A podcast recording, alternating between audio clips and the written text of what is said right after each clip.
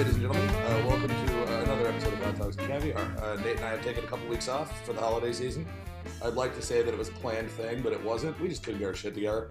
But uh, we're back. As as usual. As usual. But uh, we're, it's, you know, the busier we get, the more challenging it is to get time off together. So uh, no Tarver this week, but we'll have him back on next week. And uh, so this is just sort of a little fly-by-night one. Nate, Nate and I, of course, have done the standard amount of planning.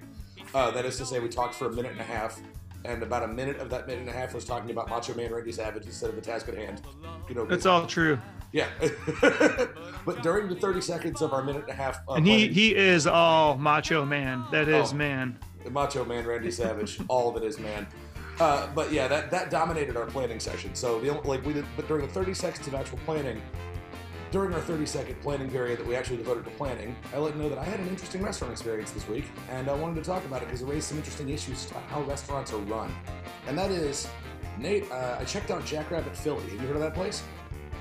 Oh yeah, I've been wanting to go there. I've been to his, I've been to a few of his pop-ups, and I, I want to say I had something from his food truck, but not. I haven't been to his brick and mortar spot yet. What's the guy's name?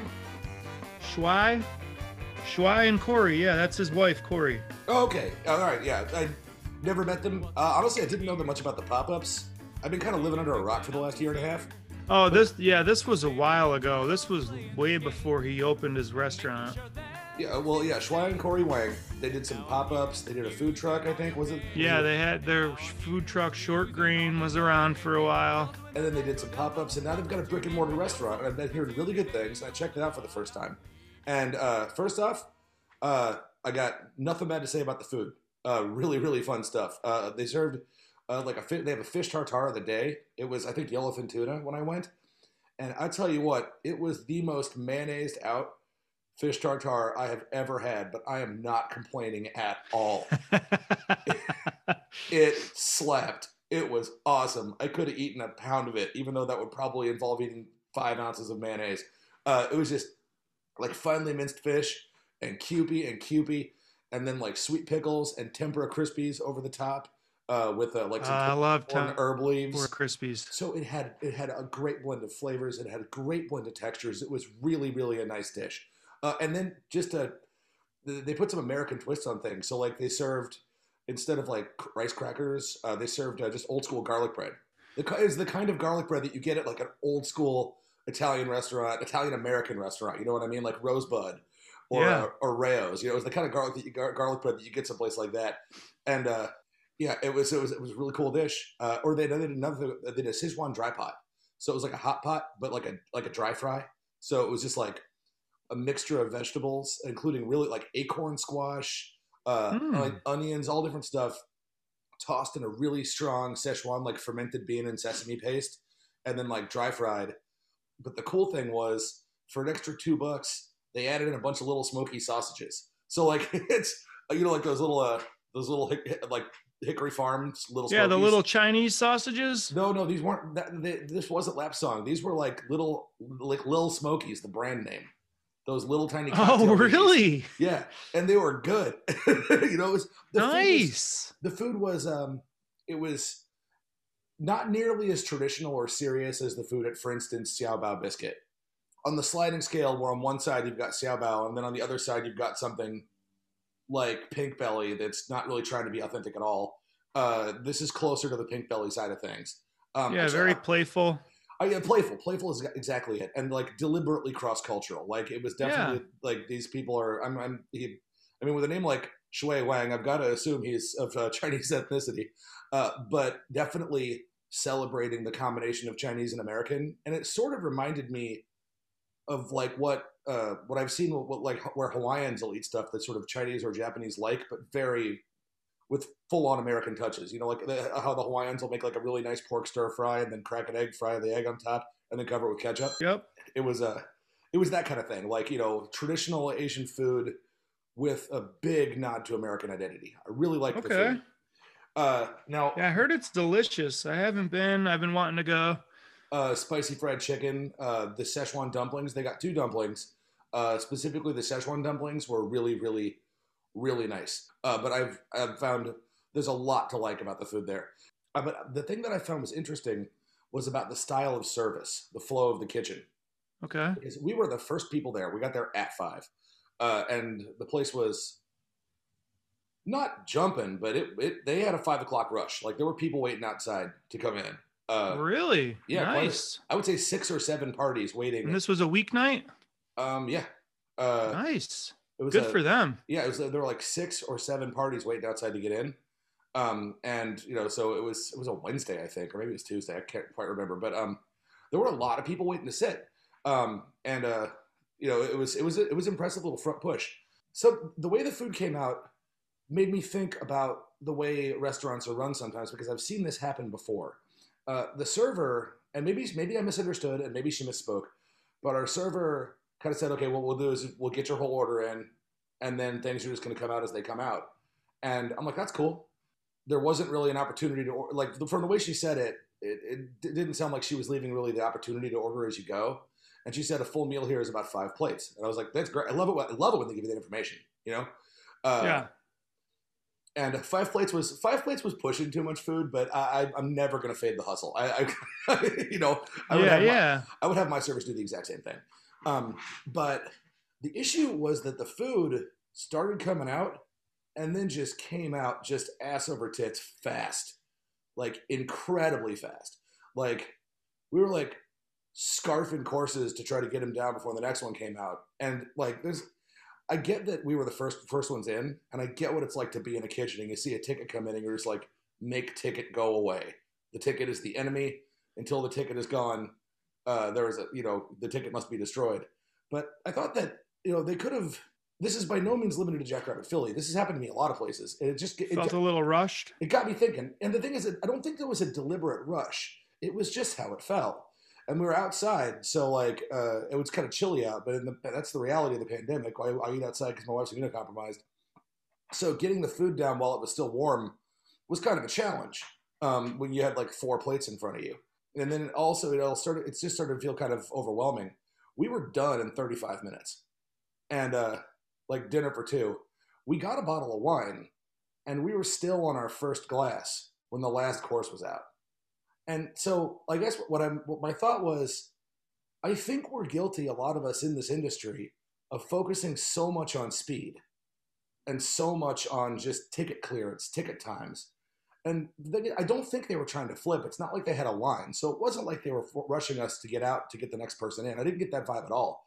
I just okay. got the I just got the vibe that the, the restaurant was so focused on speed that they sort of like like they could have done a little more care with with the way things were paced. I'm, so I got I, I got a question, like, is that realistic? Is that is that a reasonable expectation? And I mean, so- it depends. It really depends. There's so many variables to like really comb through. It's like, you know, there's really two types of diners.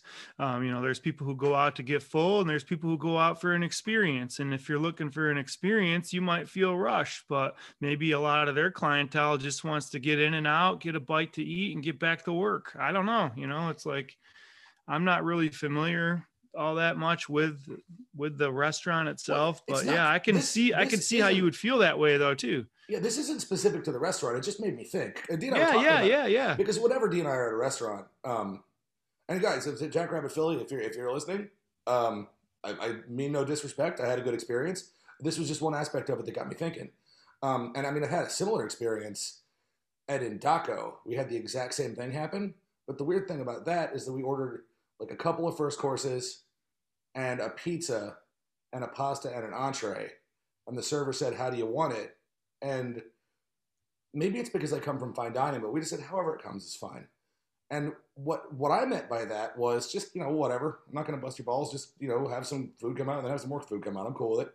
But the way it came out was everything all together. And I was like, oh, that's not really what I meant.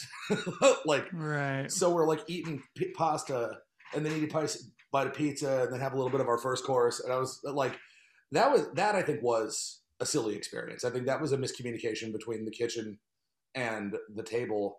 And the thing is, what it really comes down to is service communication, because like I know with some P O S systems, it's really hard for the kitchen to even tell how many people are at a table. So if you see five things come in and your servers don't do course lines, then you don't know right. whether you're cooking one thing each for five people or five things for two people, you know? Like, right. A lot of that is on the server too. It's like, you know, most people don't know what they want. They know what they've had and they don't know how to best experience. If it's the first time there, you know, like if someone like you come in who's an experienced diner and is cool, like, yeah, whatever, whatever's clever, you know, like it may be okay, but sometimes the server needs to protect people from themselves. And we're like, no, you really don't want to have, you know, two bowls of rigatoni and your margarita coming out at the same time. Yeah. Let me course that out for you. Yeah. Uh, and so I, it's like, once again, had a good experience at Jackrabbit Philly. Uh, this just got me thinking because this is something that we, that's come up in the past. Um, where I work now is a tapas place. Uh, and sometimes I'll get diners that order eight things, and because I because I am who I am, I'll put them in at a few at a time. I'll put them in and hold them, you know, or like uh, just try to put them in in a couple of salvos just so they're not overwhelmed. But I find that a lot of the other servers, even people who have been there for a while, just don't think about that. Like they just think, okay, this is what's got to happen. I've seen it happen where like a table for two sits down at a two-top. And these are people that I work with, like people that are competent, people that I trust completely, you know, that they're, they're good yeah. workers, but they, they'll, they'll still order eight tapas for a table of two that's sitting together. And the thing is, at a tapas kitchen, you don't go ticket by ticket. That's not how it works at all. You'd, no. you'd, you'd be there all night. You send things out as they're ready. So it's really impossible for the kitchen to manage the service at that point. So because everything's order fire, yeah. it's easier for, for the server to just put things in As, as they go. But I, I'm I, what I find is that a lot of servers don't think about that. So no, though. So I think like back to your point, like you're starting off a dinner rush and you're in the kitchen and you have the mentality of make tickets go away. I think the servers have the same kind of mentality sometimes when they're busy, is like make these orders go away, make right. them someone else's problem. Yeah, exactly. And the thing is, I, I'm not saying this like it's an isolated thing. No, saying, it happens all the time. Like we, it happens we, everywhere. we we all do it, and I think I just thought it'd be a good thing to talk about, like, because uh, you and I both come from the world of fine dining, and in the world of fine dining, you have seat numbers and courses. You tend to do stuff multi-course, so the systems tends to be in place to really handle this. And I guess yeah. what I'm seeing is that at, at, at slightly more casual restaurants, no one thinks about it, or at least not enough people think about it. And I think that's something that we as an industry could focus on being a little more reactive at. Like, I mean, I'm not in a position of being a manager or a trainer right now, and I'm fine with that. My first non-management job in like thirteen years, and I got to tell you, it's going okay. But uh, yeah, yeah, I hear uh, that. I mean, you're in that boat too, obviously. Uh, Nate and I are, for once, not not chiefs. Uh, it's it's not a bad thing. It's not a bad feeling. But um, no. But if, the thing is, if I were like, I, I don't, you know, once once you learn how to be a manager, once you learn how to be a chef, you never stop thinking like one. And right. so, I guess I think like this is something that I think uh, you know, every server should think about uh, when you're approaching a table. I mean, sometimes there's going to be intangibles beyond your control. Like the hostess could say, "Hey, you have three at table thirty-two. I need that table back in an hour and a half." At that point, that changes the whole ball game, you know. Yeah. and yeah. But the thing is, usually, if you need, if if if a ter- if a turn time is really really tight, this the person the, the the guest has probably already been informed of that.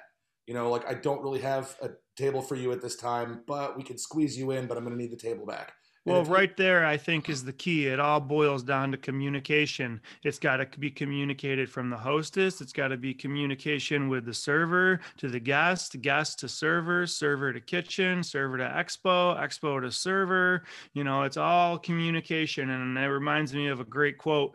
It's like, if you think you're communicating too much, it's probably just enough. Well, yeah. I mean, and the thing is, I've I've driven people crazy in places where I work because of my penchant for over over communicating. Like, I like expediting, but one of the reasons I like expediting is because you can, you can look at a ticket board and have a pretty good picture of everything that's going on in the restaurant. Right. Like, uh, you know, you could tell which which which server's getting hit extra hard. You know, you can tell you can tell a lot. Uh, you can tell even more than if you're standing at the host stand looking at the host computer. Like, yeah, that's say- the probably the most information in the entire restaurant is on that board right there. And what it comes down to is, just like every other time, uh, like managing anything is managing information.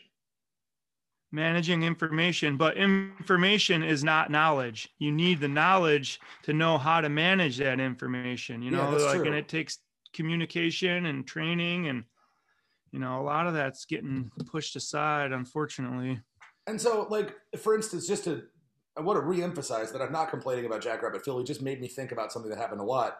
Uh, yeah. If, when I go back to Jackrabbit Philly, I might just talk to my server and be like, last time everything came out really, really quick. Is there any way we could kind of put this in, in in two salvos?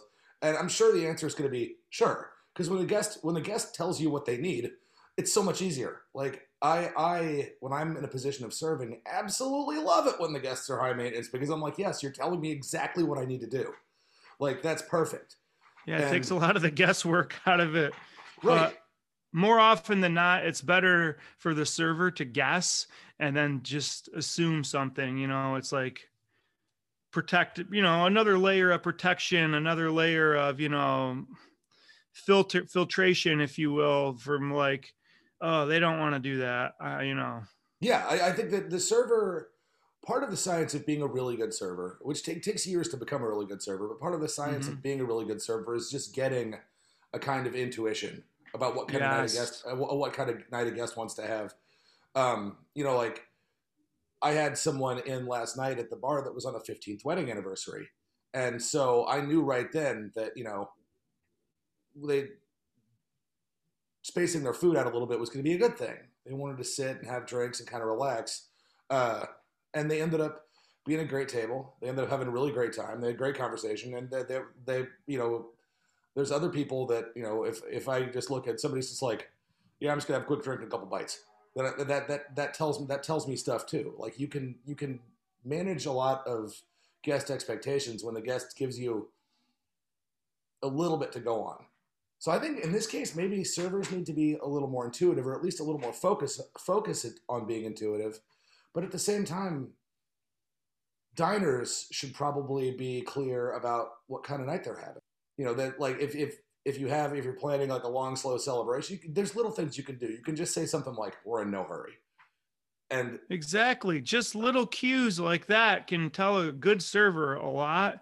And it, and an inexperienced server should, you know, be a little more inquisitive. Like, oh, why did they say that? You know, like little yeah. cues like that. Like exactly. So I guess what I'm saying is that this is something that everybody could do better at. Like, oh, absolutely. From, like, oh, from absolutely. The, from the servers to the management to the cooks to the diner, if just being on the same page as everyone is such an important part of restaurant science. But like. So, yeah, like I said, not going to stop me from going back to Jackrabbit Philly whatsoever. The next time I'm at, I'm just going to say, hey, we slow it down a little bit. And then all of a sudden, you know, I've communicated and uh, they know what I need. And uh, then I'll get, I'm definitely going to get at least one, if not two of those tuna tartars with the crazy amount of mayonnaise in it, because it was just delicious. Like, Dee and I had a situation at, we were at Emeril's in New Orleans. And we, this is this is something where I won't go back. Like, I won't go to any of the restaurants that are owned by this chain anymore because of the way we're treated at this one. I won't go back to Emeril's because they put Parmesan on their fried calamari. Okay, I know you're not going to see the story that I'm going to tell you is worse than that. But that's because you're a crazy... That's a true story. That's I went in there. I was staying at the hotel. It was in the hotel lobby. I was like, ah, go... fried calamari. I hadn't had that in ages. Just get a beer and a fried calamari. Sounds like a good little snack. It comes and it's showered in parm, and you got all mad. And I was like, ah, really? I mean, and for, for those of you following along at home, Nate hates the combination of fish and cheese. So, I mean, I think it's, honestly, I don't hate it as much as Nate does. Usually my issue with fish and cheese is it's just kind of lazy. Like, it's so lazy. There's so many better things. Like if you see, you know, like a if somebody's got like a pasta Alfredo and they think, how can I upcharge for this? Oh, throw some chicken breast or some shrimp on it. It's just it's a tacky little upcharge. I know chicken breast isn't fish, but I I digressed. Um, or like in New Orleans, fish and cheese was such a popular combination. Like yeah, at, I know at, that's their thing. At Clancy's, which was actually kind of a good restaurant in New Orleans, they thinly sliced brie and then broiled it over their fried oysters and then dusted them with paprika. And I tell you what, man, they weren't terrible, but like. Or, you, you know, take like, that back right now. I hadn't met you, man. But, uh, you know, Nate's thinking about fish. Have we told the story about the time that uh, T K uh, made you that piece of uh, Like, I think so. It was like the, some the tartare, tartare with the hidden tartare, chunk of blue cheese in it. Like a, put like a walnut-sized piece of gorgonzola inside the spoon bite and tricked you into eating it. Yeah, he, was, yeah, we did. That was uh, yeah. that was pretty special. Uh, was, he got me good with that. I can only imagine your face. I wasn't there. I just heard about it. You don't um, refuse anything from Super King when he gives no. it to you to eat. You got to try this, dude. And he's yes. usually, he's usually right, or, but sometimes he's messing with you. Um, but like, if I'm having a vongole pizza at uh, at Two Amy's and there's a little dusting of parm on it, that doesn't bug me, man. Like, it's there's. Uh, but anyway, I'm, I'm, we're getting way off topic, but that's fine. Um, at Emeril's, it was D and I's wedding anniversary, and we used to go out, like go out big, go out baller on our wedding anniversary, and we actually stopped doing it because of this experience. Uh, We went out and we got a nice bottle of champagne. I can't remember what it was. It was some grower. It was like a two hundred fifty dollars bottle. Maybe it was more like a three hundred twenty-five dollars bottle. Like, we don't ball out at restaurants like that, but it was it was a big day for us. You know, we'd only been married a couple of years, and you know, we hadn't we're making terrible money. Uh, and we're just broke and tired, and we really saved up some cash. We decided we're going to go to Emeril's and do it right. And nice. we've, been, we've been to Emeril's Delmonico previously. And had a really good experience. That's a I heard house. That was a good place. That uh, that was a, it was a great experience. It was a great night. Um, uh, but then, you know, so we were like, okay, we know Emeril's restaurants are good. That was a great night. Let's go and let's go and really splash out. Let's do this. Let's do this big baller style. So we had three hundred dollars bottle of champagne. That sends a signal. You know, if two people are out and they get a serious bottle to start, then it's probably a big night for them. But especially if they don't look like they make much money. You know what I mean? Like little, there's little things that you can look for. Like, is somebody's suit tailored? You know, like, and these are these are legit service tricks that servers and sommeliers do to find out what kind of bottle they should be recommending to people. You got to think like this. So if somebody, like, is that is this guy wearing designer clothes? You know, are her jeans Dolce and Gabbana? Are her shoes some fancy ass brand that they talk about on Sex and the City? Like, a server, especially a server in a kind of a cosmopolitan city, Well, size a guest right up. And, and, oh, and, yeah. Did they valet or did they take a cab in or all exactly. kinds of stuff? Exactly. You got a car in a big city? Yeah. oh, I'm going to be, I'm going to be, you're going to offer you up the Amarone or something, you know? Exactly. Exactly. And so, but I'm saying this was the opposite. I was, I was an eight dollars an hour pastry cook at the time going right. to school. And Dee was like a, a low level server at a at a local bistro, and so we dressed like we made the money that we made. So if somebody comes in and they really don't look like they make much money and they splash out, you can assume it's a big night. We ordered three courses, a couple of apps, uh, then a couple of mids. Um, the middle courses, uh, I got a house-made sausage. I don't remember what she got. Uh, some seafoody apps to go with the champagne, and then a middle course to like finish out the bottle of champagne. And then we had like a bottle of red behind the bottle of champagne. Here's my we... bottle of champagne. What do you got? It's actually uh, carbonated water. But... Oh, you pussy. Uh, I'm drinking. Uh, I know. I don't I'm... drink much anymore. I really don't. I'm drinking Dogfish Head Slightly Mighty Low-Cal I P A, and it isn't very good. I got it as an experiment. I was like, Dogfish Head makes really good beer. I'll try their light beer. It's not bad, but I'm never, ever buying a six-pack of it again. I buy thirty packs of Kirkland carbonated uh, water for seven dollars, I, I and love, I drink I love, them like they're going out of style. Oh, my God. I drink so much club soda. I drink so much mm-hmm. club soda that my wife got a SodaStream uh, because mm-hmm. I was I was creating like an ecological disaster by the number of cans of club soda that I would go through. Uh, they're just I might need to look into getting one of those. I drink I drink these. I drink at least six a night. Easily. Yeah, yeah, me too, but it's better out of a can, isn't it? It's so crisp. Don't, don't, carbonation, don't, it stays in better. Oh, don't yeah. give in. I didn't want to switch to the uh, SodaStream. It's not. I heard they're it's... expensive to recharge the the carbonate the C O two. I couldn't tell you. I, I didn't pay attention to it. The whole thing kind of annoyed me. But she's like, "Look, we're doing this," and I was like, "Yes, yeah. my, yes, chef, yes, man, yes, man." But like, so we had our we had our first courses and we had our middle courses, and our middle courses took a weirdly long time. Uh, so you know, just odd pacing. Now I'm not complaining about that, but then they got our middle courses to us, and like then they we still had full glasses of champagne to have at the middle courses, and they got the bottle of red open, and they rushed through our middle courses and then brought out our mains. And we got that's uh, lame. I don't remember what I got. She got a steak. What happened that really upset us is we have this bottle of high-end grower champagne, and we basically chugged our last glass so that we could get into the red while our steaks were there, because you don't want to follow a dry yeah. – uh, the, the red was like a Gigal Cote Theron, so it was a big, bold red. And we didn't big wanna, boy. We didn't want to follow uh, – you know, we wouldn't go back to our delicate champagne after having this big steakhouse wine. Um, and the Gigals – it wasn't as expensive as the champagne, but it wasn't cheap. Like our our, sham, our booze bill for the night was probably four hundred bucks.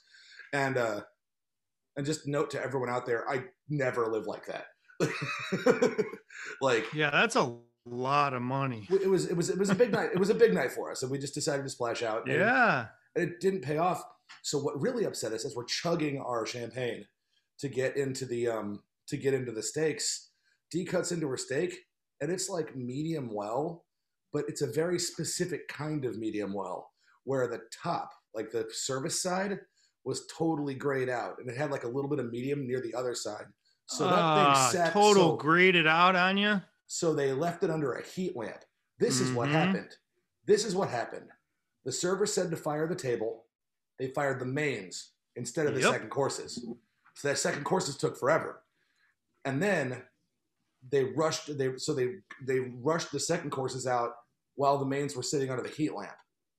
And like, it doesn't take a forensic scientist to figure out what happened. So that was, you know, pacing is pacing is vital. And all the food was seasoned well, and the wines were delicious, and the food was all nice, except for the steak that was compromised by being left in a heat lamp too long. Yeah, now a third of your steak is overcooked. That steak was probably sixty bucks. Yeah, and when and when the third of your steak that's overcooked is the top third, like if there was a, a side of it that was overcooked, then you'd still have a nice steak on the other side. But this was like, it was it was an expensive entree, but it didn't just mess up the entree.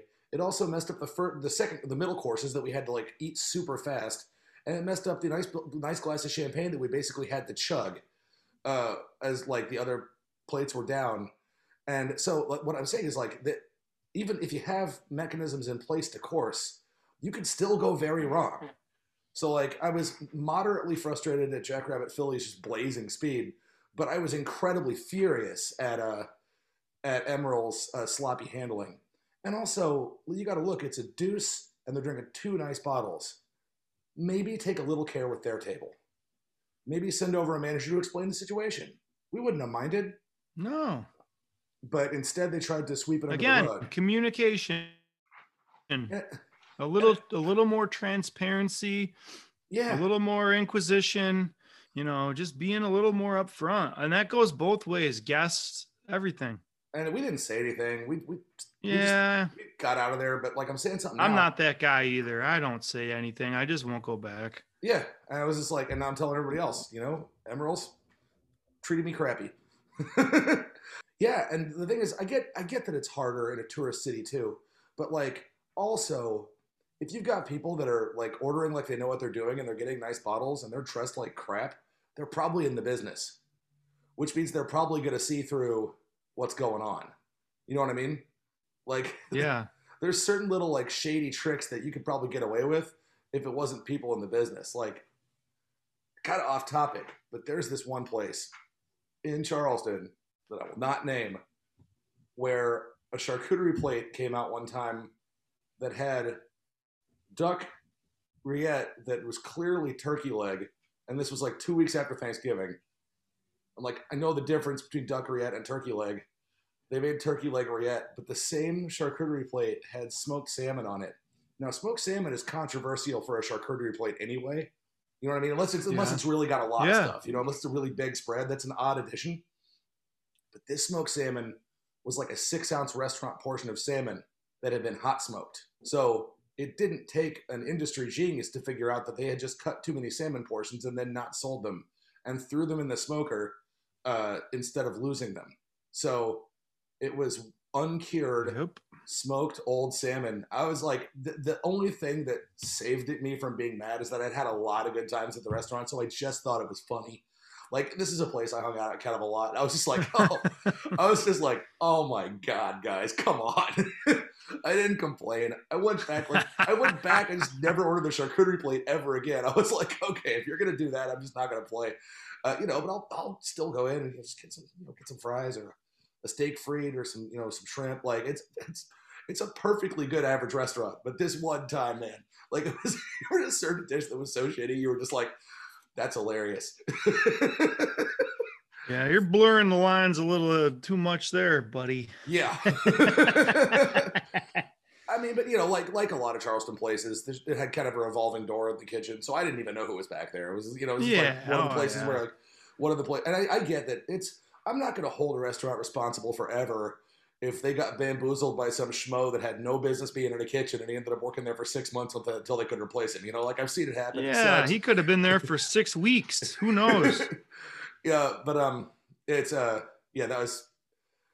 I got a long memory, man. But yeah, the but back to the Emeril's thing. Like, I thought that was a much bigger problem. But like, you have to control your pacing. It's a really important thing. Yeah, yeah. Well, like what we were talking about before too. It's like a lot of great guitar players. Your analogy of that, but you know, it takes the band, man. You know, yeah.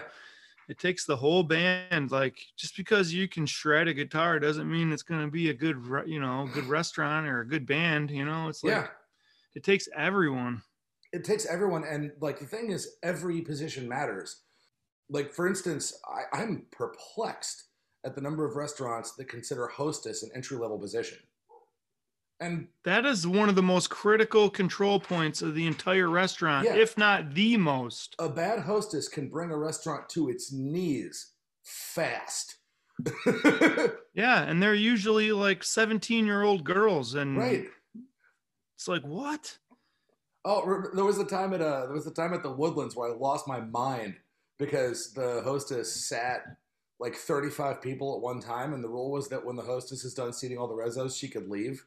So uh-huh. she just so she just sat everyone. Uh, the hostess will remain nameless because I really think she was kind of funny, and she was also a kid and just hadn't been trained. But uh, yeah. It was just hilarious. So all of a sudden, we went from like zero to sixty. And the thing is, at a super fine dining restaurant with a small crew, there's no way to manage that. There's no, no way. So way, the whole dude. restaurant, the whole restaurant, just the kitchen just went down for no reason. And I remember yelling out uh, the kitchen dining room door. I was like, I need to see the hostess before she leaves. And the manager came back. And he said, she left twenty minutes ago. And I was just like, oh, God damn it. So she didn't even get to see what happened. Like she nope. sat, she sat the wait, and then she bounced. And I'm like, the thing is, when I say that I'm perplexed by the restaurants using the hostess as an entry-level position, I'm including almost every restaurant I've ever worked at on that every list. Every restaurant ever. And like when I was GMing, hostess was an entry-level position for me. Like I, I, there's like usually the thing is hostesses don't make as much as servers. So as soon as a hostess realizes that, then they ask to train in as a server, mm-hmm. and so it's just so backwards.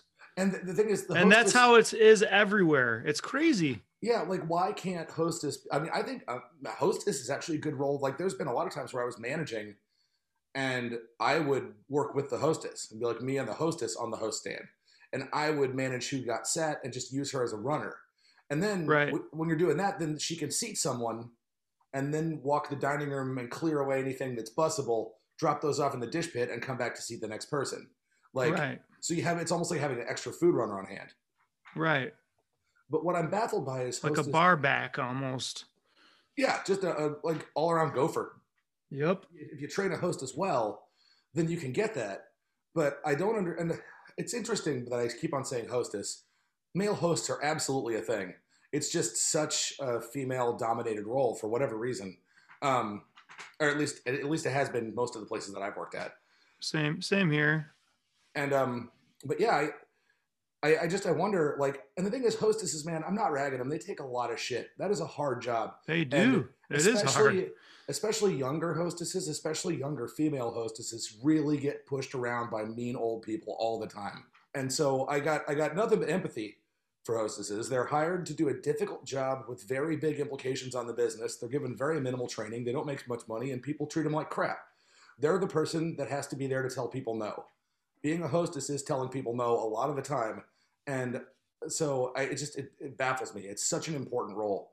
And the thing is, uh, a really well-trained hostess is an incredibly good tool for what we're talking about, you know, like yep. get, managing that yield, getting it so that the guests are all on the same page as the kitchen. Uh, Reading because, people like, hey, table twenty-two, you know, whatever. They're here on the fifteenth anniversary. Yeah. They might be, the, be in the industry. Yeah. Or like, I mean, you know, you, you get the right kind of table. It's just, every table is different. Every table has different expectations. Mm-hmm. And I got to admit, at Jackrabbit Philly, I, I I was guilty of not communicating my expectation. It was just a straight up miscommunication. Uh, so I didn't do them any favors. um, mm-hmm. But I think in that case, the the clue that was missed is when Dee and I got a bottle. A bottle of wine for two people takes some time to drink. So I feel like that that was where I would have said, let's slow some of this down. But like, if you don't do coursing and you ask to get the whole ticket ordered in at once, you're you're just going to have log jams. It's a you know, it's it's just an interesting experience. It really got me thinking about how just how restaurants work in general and how important all this stuff is. No doubt, man. Takes it takes a village. And you know, one interesting solution, a place that I think actually handled it well, was four ninety-two, where we both used to work. Mm-hmm. And like initially, the the rule as enforced by the the the the service style was have all of the plates come out at the same time. I was like, okay, well, like, and they, I was like, guys, the food here, a lot of people snack and share. And so I instituted. When I stepped up to general manager, I saw this as a persistent problem. And I was like, guys, I, I got an idea. Let's just start asking people if they want it to come out as the dishes are complete or if they want it all together. And the thing is, because, you know, putting food out all together, that's a much more complicated process for the kitchen. You'll have longer waits because occasionally you'll have a table up that's holding on one thing. Nobody can go into the next ticket because you're waiting for that last plate.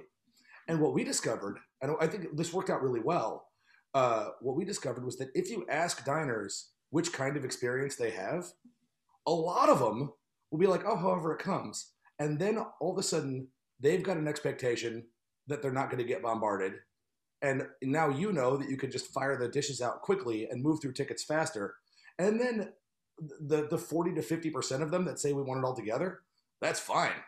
All of a sudden, that's less than, that's half your diners. Whereas it used to be every table had to go all together. Now it's only uh, half the tables. So it really sped things along for the kitchen, but it also really, I think, made things a little less rushed for the diners. And it was such a simple solution. Well, I wish you were around when I was there, you dick. Well, and, and the thing is that that, that, that could, took me some time to figure out. Where I learned that was social, because people would come into social and want like, a full four-course wine tasting experience, or they'd come in and just want a couple of drinks and a pie. So we were, that restaurant right. was a lot of different things to a lot of different people. You could go in there and have chips and drinks, or you could go in there and have pizza with your friends, or you could go in there and have a really serious fine dining experience. It was just all in how you ordered. And so we would ask people, you know, how do you want it to come? Do you want entrees out together, or do you want a tapa style? And we found that the vast majority, once once we switched to doing that, it really, it really clarified things. four ninety-two was a little more, you know, shishi. The food was definitely better executed because I wasn't the chef. You and Josh were, and you're both, you know, more talented than me. Uh, but uh, yeah, I don't but, know uh, about that. not tr- not trust me. Uh, I applied that same philosophy, and I thought it was like the only cool thing I did as a manager. It was just that one little that one little switch. I just think it's um I think it's a good idea. Like, talk to your diners, find out what kind of experience they want to have. It takes two seconds. There's nothing wrong with it. You're never going to offend someone by trying harder to give them what they want, you know? No. Just, and so, you know, a little bit goes a long way, man. Yeah. I think what it really comes down to is that, like, in every profession, just having a better understanding of what you're doing, it just comes with time and comes with experience. But like, if I was if I was if I was doing a seminar, yeah. if I went back to my restaurant business school, University of New Orleans, let's go privateers. If I was going back and I was asked to give a guest speech on a topic, I would talk about this exact topic, like about, you know, how to figure out whether your diners are in a hurry, whether they want to pace it out, little little intangible clues you can use. Uh, and I just think that it's, it's just an enormously, enormously important uh, facet of the business that just doesn't get talked about enough. Truth to that. And you know what? Let's, let's put some blame on the cooks real quick. Us. The chefs. Uh, how often have you seen a place where, like, you have a rule, you know, a fifteen minute ticket time is the, the red line. If it's over fifteen minutes, the manager starts freaking out. Um, I ran afoul of that uh, right. at social at social because like sometimes, you know, if table got if a table had six people and they got like twelve things, then you know that you know it, so each person's basically having two plates, but they're snacking and they're sharing. You don't want the last thing out within fifteen minutes of the first thing. Yeah, you know, yeah. Like, it's like they're like, oh, this is a forty-five minute ticket, and you're like, no, that's not a forty-five minute ticket. They just got two things. Like, I had so many trials and tribulations uh, just trying to get people to understand that, like, ticket time is not the best metric. But sometimes that's all that's all they want to see. It's like ticket times – to me, a ticket time is not, you know, the be-all, end-all. It's not the end goal. It's just a piece of information to use with everything else. It's kind of like, uh, you know, how modern statistics are replacing old-school stats in baseball. Like, batting average doesn't matter Absolutely. That much. Neither ticket times and food cost percentages and all that. It's like they're a good tool, but they're not the be-all, end-all. Let's pivot because that's a great topic. Food cost percentages. Like someplace will say, I want your food costs to be, I don't know, twenty-eight percent. There's the target. Mm-hmm. Hit it. And I'm like, okay, that's that's cool overall. But then there are some restaurants that make you cost out every dish, and they want every dish to hit that percentage. And that's really limiting. Like, there's other ways to get to that target food cost percentage. And I remember we went back and forth, uh, one place where you and I worked, we went back and forth about caviar because we weren't able to get that thirty-three percent food cost percentage on caviar. Uh, you know, that just because you bring a jar in for ninety bucks, you're not going to find a lot of people willing to pay two eighty for an ounce of caviar. Uh, you know, you'll you'll get people maybe be able to pay one eighty, but that's fifty percent food cost, right. They say. It's like, yeah, it's yeah, but that's a hundred bucks in your pocket. Yeah. It's it, it, like you got to look. Food food cost is one thing, just like just like batting average is one thing, but you got to add batting average together with on base percentage and slugging percentage to get the real. Yeah, picture. You don't put the percentage in the bank. That's still a hundred yeah. freaking dollars. So if you yeah if you if you sell if you sell it for like one eighty on ninety, yeah, it makes your food cost skewed. But you just made ninety dollars opening a jar and making some toast. For, a for dish, not, yeah, you didn't for, do anything. For a dish that, that won't affect the people's level of fullness in the slightest. You just made a hundred bucks yeah. by giving them a plate of things to snack on while they look at the menu. Exactly. And there's still See, that's one. Th- that's one thing. Like why the percentages and stuff are like it's not a be all end all. Like the people who live and die by that number are just freaking dinosaurs. Yeah. You, you, uh, another good example with food cost is the concept of loss leaders. Uh, you know, like yep. if you've got a dish that slaps, you know, you put a high menu price on it so it doesn't move that much, but that's something for the critics to get. You know, it's something for the people who are like, you know, you got to try the lamb rack. It's almost impossible to make money on lamb racks these days. They have gone insane. But if you've got insane. A, if you've got a lamb rack dish that's awesome, and it's let's say forty-five percent food cost, you don't need to make the lamb rack. You don't need to cut the portion down or raise the price up until you have a lamb rack that's that's the right percentage again. You just need to have something else on your menu that's twelve percent food cost.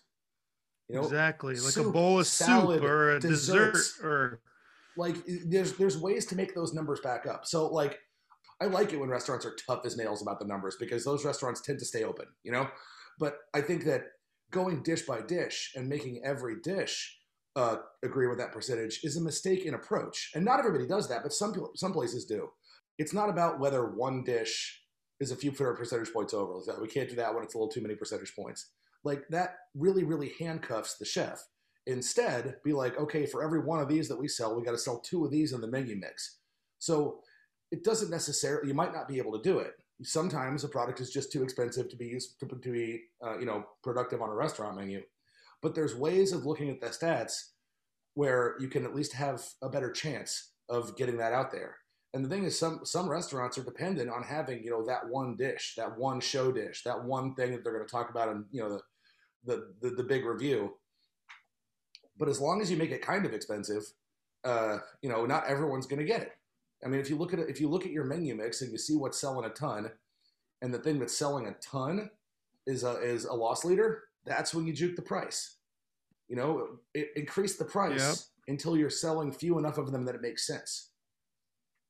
Like I worked at one place Yeah, I'm I'm all about getting granular with this stuff and really drilling down and getting counting grains, but you know, you can't just live and die by one metric.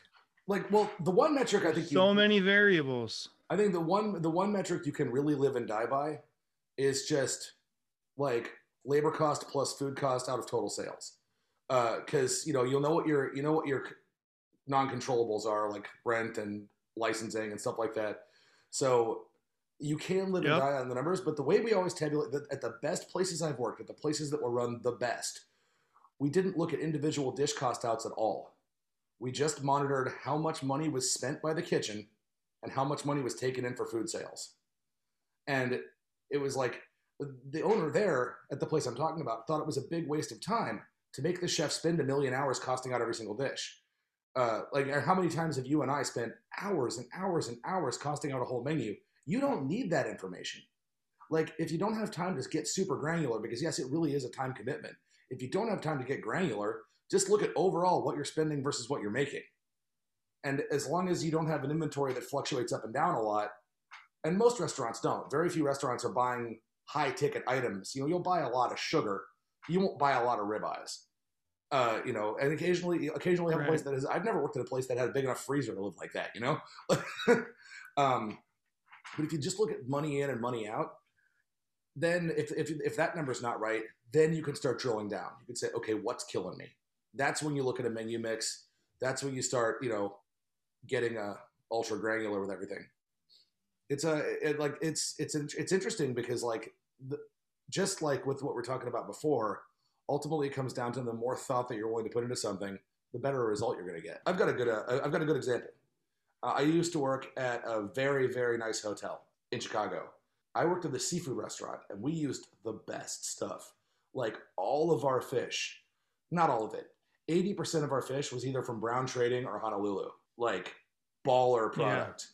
We would use Gary's. Yeah. Just ultra perfect fish, uh, and our food cost was terrible. Our food cost was like forty-nine percent. And this place was expensive, expensive. But here's the deal.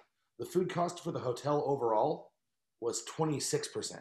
You got to think about it like this. Our job wasn't really to make great food costs, to make great profits for the hotel.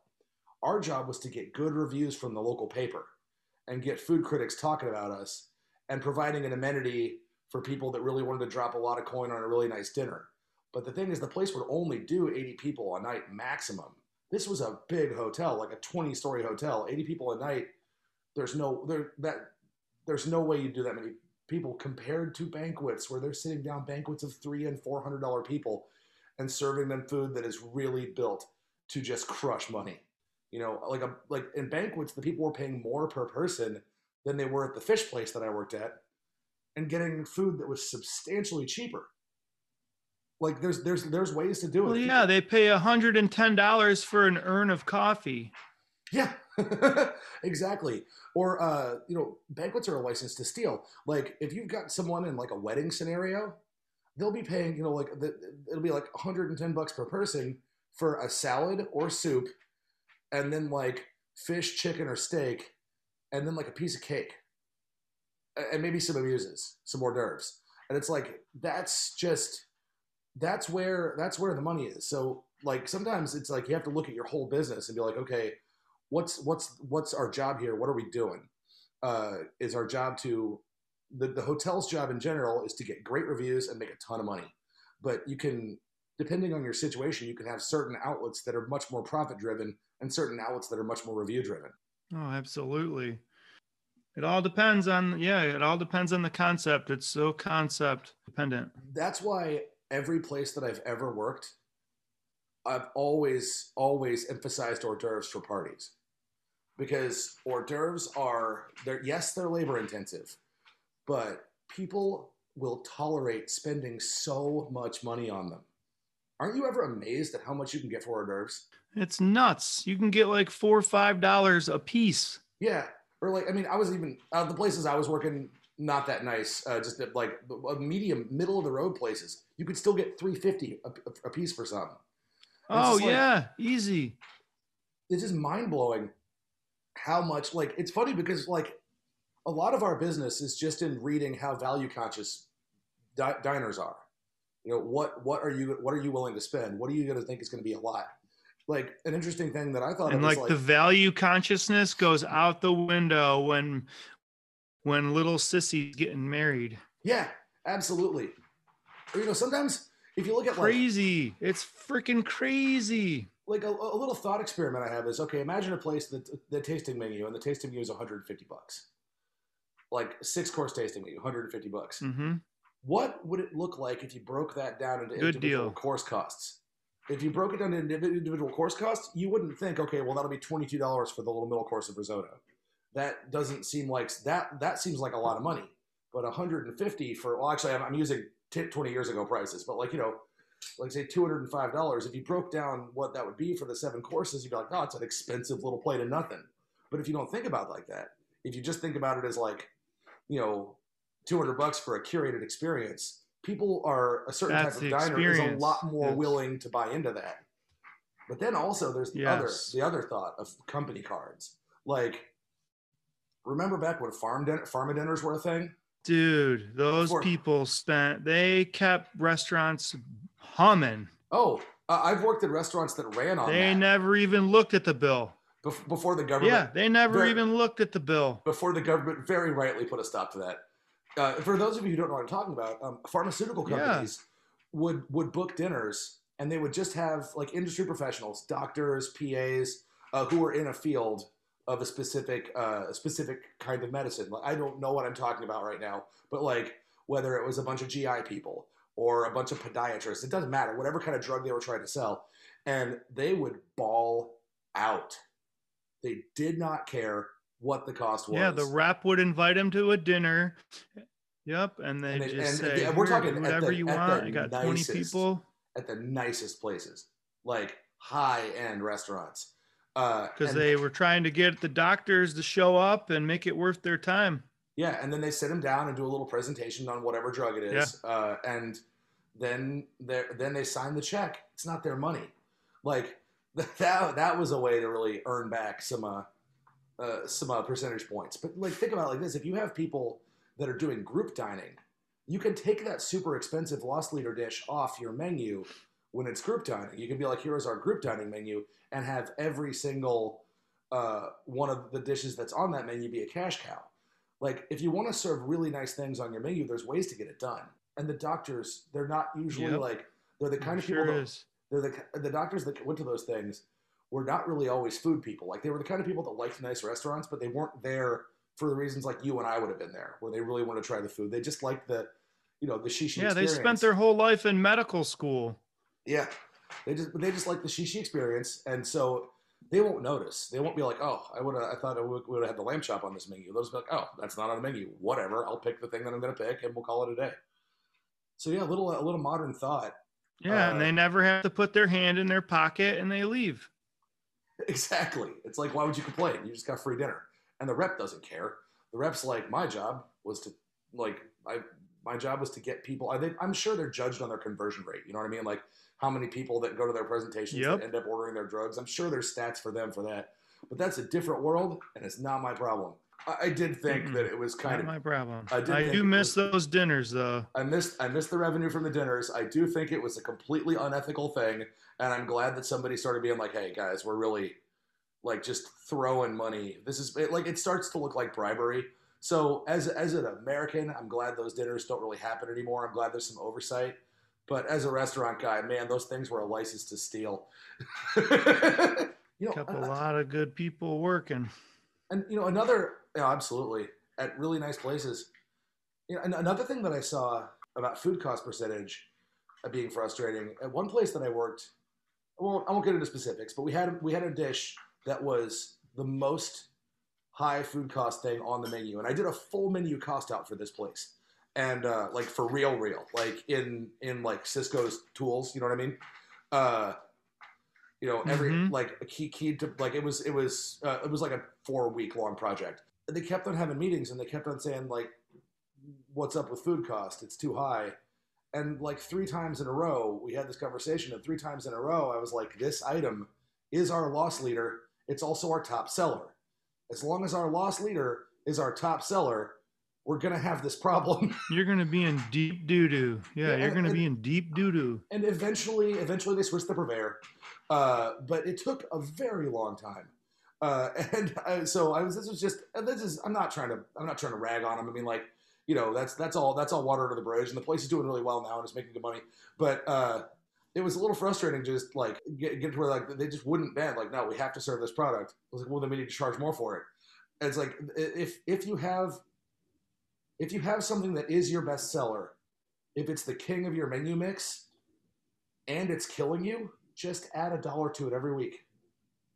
You know, like just keep on doing that. Just uh, up the price or or decrease the portion uh, until until it makes sense. Because if they're still buying it, they're not gonna, you know, like people won't buy something and then complain about the price so much as they just won't buy it. Right. It's impossible for your loss leader to be the iron horse, like the thing that sells a lot that makes you a good margin. Your menu has to have those things or you're dead. Yeah. And I, I've always wanted to be the one to, to justify the price and rather than apologize for the quality. Absolutely. Because like, especially, well, I mean, that gets difficult, but like at the fine dining level, that's doable. Restaurants. Yeah. Getting, yeah, of course. Yeah. Like, and the thing is, well, that, that takes us into something that we've talked about before, which is just that, you know, uh, at, at our level, at the level that we were working at for a little while, it's just not sustainable. Like, Uh, a, mm. restaurant, a restaurant doesn't need, like a city doesn't need very many restaurants that charge like that. Very uh, few can hold, hold them. Yeah. And uh, Charleston has, as far as I know, I can only really think of one restaurant in town that really charges at that fine dining price point. And that's, uh, and that's Zero George. Have you been there? I have not been there. No. It's worth checking out. Really interesting, sophisticated food. Um, but it's priced like a big city fine dining restaurant. Your bill will be hundreds. It's good. Uh, right, I like. I right. love. That, I love that kind of stuff. But like, the thing is, Charleston already has that one, and they were doing well. I was. I was like a little concerned. I was like, I don't know how long this is going to be sustainable, just because you and I have had such trouble getting Charleston diners interested in fine dining. It's like you put a bunch of really cool things on the menu, and then you put the burger on the menu, and the burger's the thing everybody wants. Uh, you know, we got. I, I think both, right. you, both you and I have been pretty frustrated by that over the years. In fact, I think we talked about that on our first episode. You know, the, the evils of putting a burger on a fine yep. dining menu.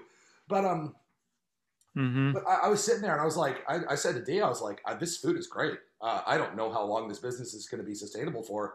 And she's like, you don't know what you're talking about. They've been open for years. And I was like, okay, okay, fair enough. So, a micro hotel too, right? So that's one yeah. of the concepts where the rooms kind of help support the dining room, right? Absolutely. If I'm not mistaken. Oh, one hundred percent. That's a great point. If your restaurant is set in a business that has a separate revenue stream, then then that's a great way to offset, you know, the, use use the restaurant to draw people into the hotel. Oh, you know where the best example of that is? Vegas. The restaurants at Vegas casinos, I can't imagine they make much money, but they rule. Like, I went to Vegas, and it's like every restaurant in Vegas is good. Of course, that's not true. You know, the, the thing is, I was going to the shishi places, you know, like places at, like, you know, Caesar's Palace and the Wynn. And, like, we went to Robichon at the M G M Grand, which, actually, as expensive as that place was, I'm pretty sure they make plenty of profits on their own. But, um... yeah, right. Like if you have a hotel or a casino or a golf club or something attached, then that that then you know if you want to be the kind of chef that does food like that, sometimes those are the compromises that you have to make. You know, absolutely. Or like, or like if you're you know you're going to be the draw, but you're never going to be the cash cow. Right, uh, or if, or if you're in a hotel restaurant, sometimes you have to do tra- trade-offs like breakfast. You know, breakfast is a much more high-profit dinner. Now, no chef wants to do breakfast. They're all like, oh, I hate breakfast. But if you can get, if you're in a position where you you can be busy for breakfast, you will make a lot of revenue at breakfast that you can then use to offset your dinner revenue, and you can invest in a little bit nicer product to use on the dinner menu. There's lots of different ways to get where you're going is the point we're trying to exactly. say. Exactly. Um, yes. But, but of course, breakfast is is miserable. Like, it's funny because over the years, I've become very, very good at making breakfast food. But if you offered me a job as a chef of a breakfast place, I'd be like, no. I don't want to get up at four thirty in the morning. You can go to hell and you die. uh, oh, man. Uh, I feel you, man. You're a different breed. Oh, absolutely. And then uh, the fun thing about Orchid Breakfast was like, oh man, pranks. Like, you remember the time that Tarver decided that I had too much bib lettuce in my cooler? So he, like, I had like three open containers of bib lettuce. So at the end of the night, he took everything out of my cooler and put it in the walk-in and filled my cooler with like two cases of bib lettuce. So I walked in in the morning and I looked at it. I was just like, oh my God, like so early and so hungover and so miserable. And it's like, the sun's not even up. I'm not going to see another living person for an hour and a half. And I look and it's just, I open it up and I'm like, oh, God damn it. and, yep. and I don't know if you've ever been the victim of a six a.m. prank, but nothing is funny. Oh, I had. Have by you. Oh yeah, you're right. That one morning I was training you on breakfast and you scared the ever living shit out of me. It was amazing. Okay, so it was dark because it was January, so it was like, I mean, it, was, it was so dark. It was so dark, but as you're walking up to the back of the Woodlands, you can see in the kitchen, because the kitchen's very brightly lit. Most kitchens are very brightly lit just because it makes them easier to clean. But like, Uh, the kitchen, this kitchen was very, very, very light, lots of light. So I, I, I could clearly see what was going on in the kitchen, but they couldn't see me at all. And so I saw him walk into the mm-hmm. walk-in, I saw him walk, walk into the walk-in cooler, and then the door shut behind him. And I'm like, Nate has no idea I'm here. It's, it's at the ass crack of dawn. It's pre-dawn. I'm going to scare the hell out of him. So I went, I, there's no walk-in, there's no window in the walk-in door. So I just went and stood right outside the walk-in, and Nate came out and I was just like, ah! And he had a coronary. It was amazing. That was one of the best, the, the, well, the best, I say loosely, but you got me so good that morning. Funny. He, was, he didn't oh laugh. He didn't laugh. He wasn't pissed. He just had a look on his face of complete terror. Oh yeah, but yeah. Like, Nate, let's not pretend for a second that you did not perpetuate the scaring people war. Oh, absolutely not. So I apologize for nothing, yep. You maniac. You deserve the hell out of it. You that. Shouldn't. No, you, you got me good. I totally deserved it too. All right, well, I guess that counts that for a funny great. Story. All right, well, yeah, like I said, we didn't have much of a plan, but I just, yeah. I, I had had, like I said, I had an interesting experience at, at a really nice new restaurant. Well, I guess not that new. Jackrabbit was run for a couple of years. But uh, got me thinking. It got me thinking about the way we do business. And I just thought it'd be cool to, like, just have a little restaurant discussion. I want to go there.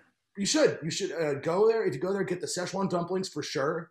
Uh, get the dry pot for sure. And absolutely, definitely get the tuna tartare. Yeah. Yes to all the things. Yes. Uh, and then um, and they got a nice little beer list too, and they got cocktails, but I wasn't I wasn't really feeling. Oh, D wanted a bottle. D wanted wine, so I was like, all right, I'm feeling that.